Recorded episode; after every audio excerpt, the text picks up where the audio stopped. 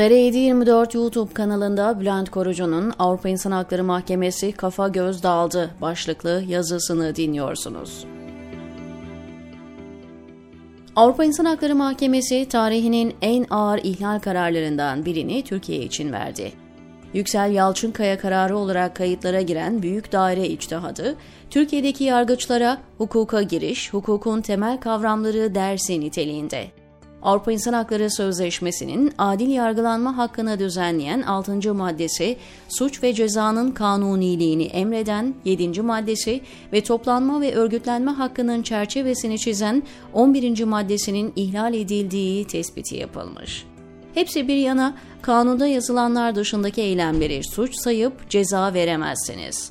İşlendiği anda suç olmayan faaliyetleri sonradan ceza yargılamasının konusu yapamazsınız demesi utanç verici bir durum.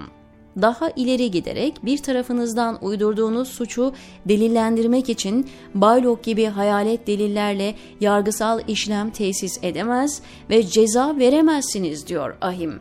Elbette bunu teknik ve hukuki tabirlerle söylüyor ama tam da benim çizdiğim çerçeveye oturuyor. Aslında bunları söylemek için en prestijli mahkemede yargıç olmaya gerek yok. Adliyenin önünde dilekçe yazan arzu halcilere rastgele bir FETÖ karar metni götürseniz benzer şeyler duyardınız. Düşünsenize terör örgütü duruşması görülüyor ve dosyada delil olarak bir tek çakı dahi yok. Onun yerine banka dekontu, dernek üye listesi, cep telefonu uygulaması dökümü var. Daha kötüsü temel delil denilen bayloğu bırakın sanıkların denetimine açmayı hakim ve savcılara bile göstermiyorsunuz. MIT'in elinde sihirli aslında kirli bir değnek var. Dokunduğunu teröriste çeviriyor. Gelinen noktayı anlamak adına biraz hafıza tazelemek lazım. Hukuksuzluğun payandası medyanın kaç defa en hakiki baylok sorgu ekranı haberi yaptığını sayabildiniz mi? Birini ben söyleyeyim. Karar Gazetesi 7 Nisan 2017'de Bayloğa hassas sorgu ekranı manşetiyle çıktı. Gazete, Milli İstihbarat Teşkilatı'nın isim listelerinin yer aldığı veri tabanını güncellediğini müjdeliyordu. Çünkü çok sayıda şikayet gelmiş ve hatalar tespit edilmiş. Bu hatalar yüzünden akıllı cep telefonu olmadığı halde 8 ay hapis yatan insanlar gördük. Baylok kullanıcısı olduğu gerekçesiyle ihraç edilen 4 yargıcın göreve iade edildiğini de böyle müjdeli haberlerden öğrendik. Kararın olumlu haberi Merdi Kıpti'nin şecaat arzından farksızdı. Aynı kişi hakkında papatya falı gibi bilgiler mahkemelere yağıyordu. Var yok, yok var. Böylece günler geçip giderken birden Mor Beyin skandalı patladı.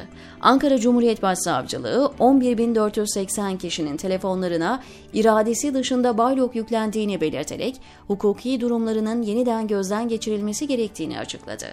Ahim uzun bir paragrafta bayloğu delil güvenliği açısından da lime lime edip bırakmış.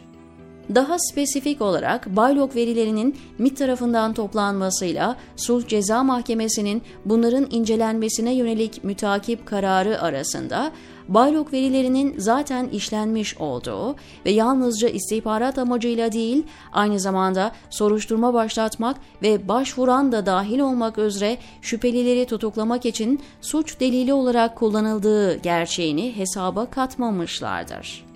Baylok, kanuna aykırı delilin tipik örneği olarak tarihe geçti.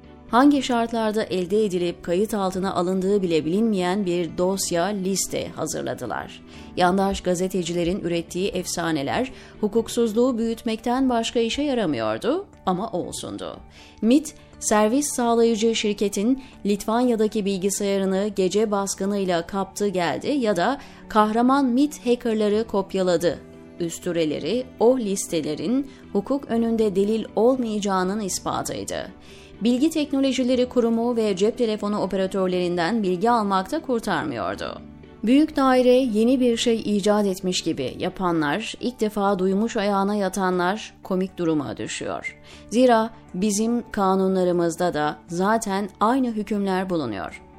Anayasanın 38. maddesi 6. fıkra kanuna aykırı olarak elde edilmiş bulgular delil olarak kabul edilemez. 5271. sayılı CMK'nın 217. maddesi 1. fıkra Hakim kararını ancak duruşmaya getirilmiş ve huzurunda tartışılmış delillere dayandırabilir. İkinci fıkra, yüklenen suç hukuka uygun bir şekilde elde edilmiş her türlü delille ispat edilebilir. Yine CMK'nın temyiz incelemesine ilişkin 289. maddesinde hükmün hukuka aykırı yöntemlerle elde edilen delile dayanması, kesin bir hukuka aykırılık hali başlığı altında gösterilmiştir. Tesadüfi delilin mahkemede kullanılması için bile hukuka uygun başka bir işlem sırasında elde edilmiş olması gerekiyor.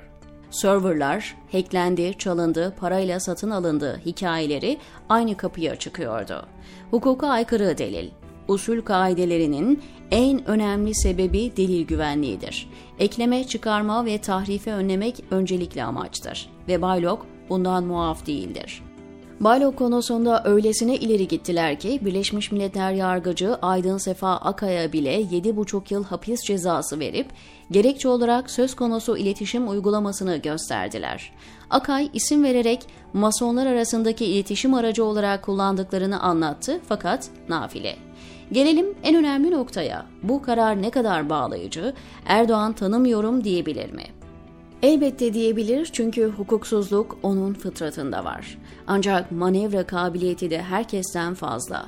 Cesedimi çiğnemeden faiz artıramazsınız efelenmelerinin mürekkebi kurumadan faiz 8'lerden 30'a çıkmadı mı?